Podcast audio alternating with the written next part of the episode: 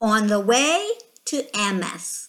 And we find it in Luke 24 13 to 32. Well, on the very same day that the women had gone to the tomb and found it empty, Jesus' body was gone. Remember that? Well, on that very day, two of Jesus' followers were leaving Jerusalem and walking to a village called Emmaus.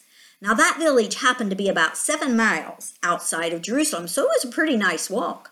And as they were walking along, they were talking deep, deep in conversation about the death of Jesus and how now the women said he was alive. Well, as they were deep in their conversation, talking about all those things that happened, another man walking to Emmaus came up beside them, and that stranger heard what the two of them were saying, and he asked, Hmm, you two seem to be in a deep discussion. What are you talking about? Well, they stopped in their tracks and looked at that man, kind of surprised. And the one named Cleopas answered, said, You don't know? What awful things happened in Jerusalem last week? You haven't heard? Well, if you haven't heard, you must be the only person who does not know. Everybody seems to know. And the stranger replied, saying, What things, what things are you talking about?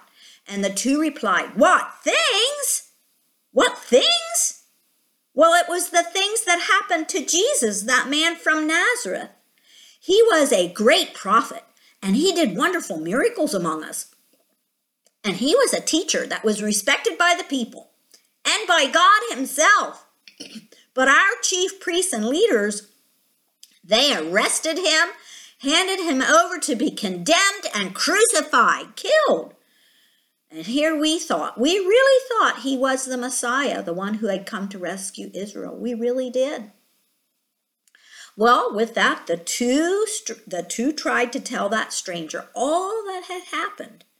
And they started by saying that 3 days ago, some women from our group went to the tomb where Jesus' body had been and the body was missing, missing. And not only that, they said they saw some angels who told them Jesus was alive again.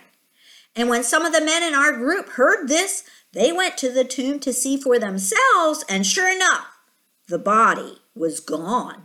Gone! Just like the women told them. Well, the stranger heard their story, and when he stopped for a moment, and then he replied, looking at those two, and said, You are so foolish not to believe. Why do you find it so hard to believe? Didn't the prophets of old write about it? Didn't they write how these things would happen to the Messiah and then he would be glorified? And then from the very beginning of the scriptures, from Genesis and continuing throughout the scriptures, that stranger explained what the prophets wrote about Jesus the Messiah, to those two on the road there with him. And by the time the stranger was done talking, they had reached the edge of the village. And the stranger, he seemed as if he was going to continue on his journey. They had reached Emmaus and they were going to stop, the two of them, but he, he was going to continue on.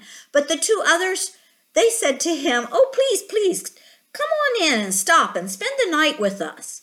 It's getting very late out there and it's it's time for a meal, our evening meal. Come and spend it with us. So the stranger, he agreed to stay overnight. That sounded nice. And they invited him to sit down and have a have a meal with them, which he, he said he would do. And of course the three sat down to eat together.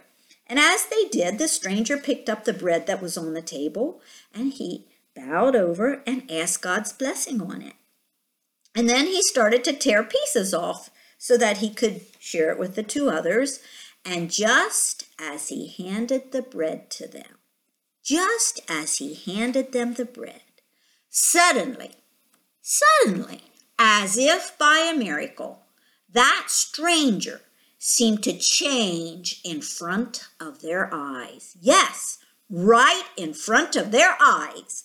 The stranger became no other than Jesus himself, no other than Jesus, who was sitting with them, giving them bread.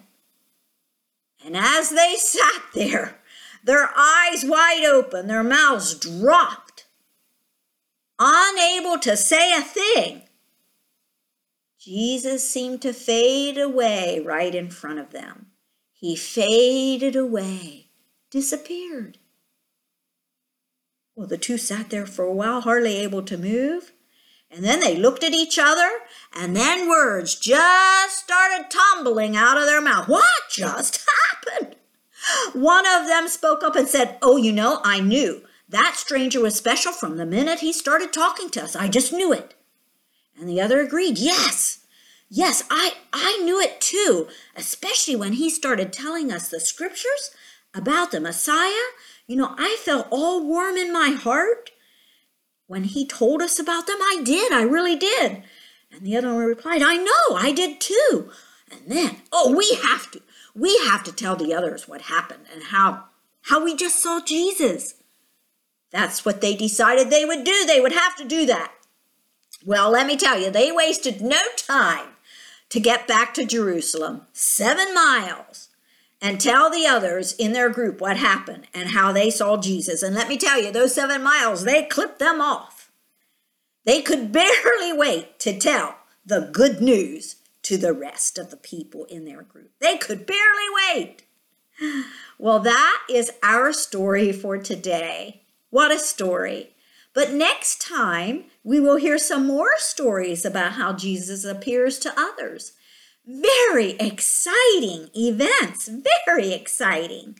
We'll hear about them next time.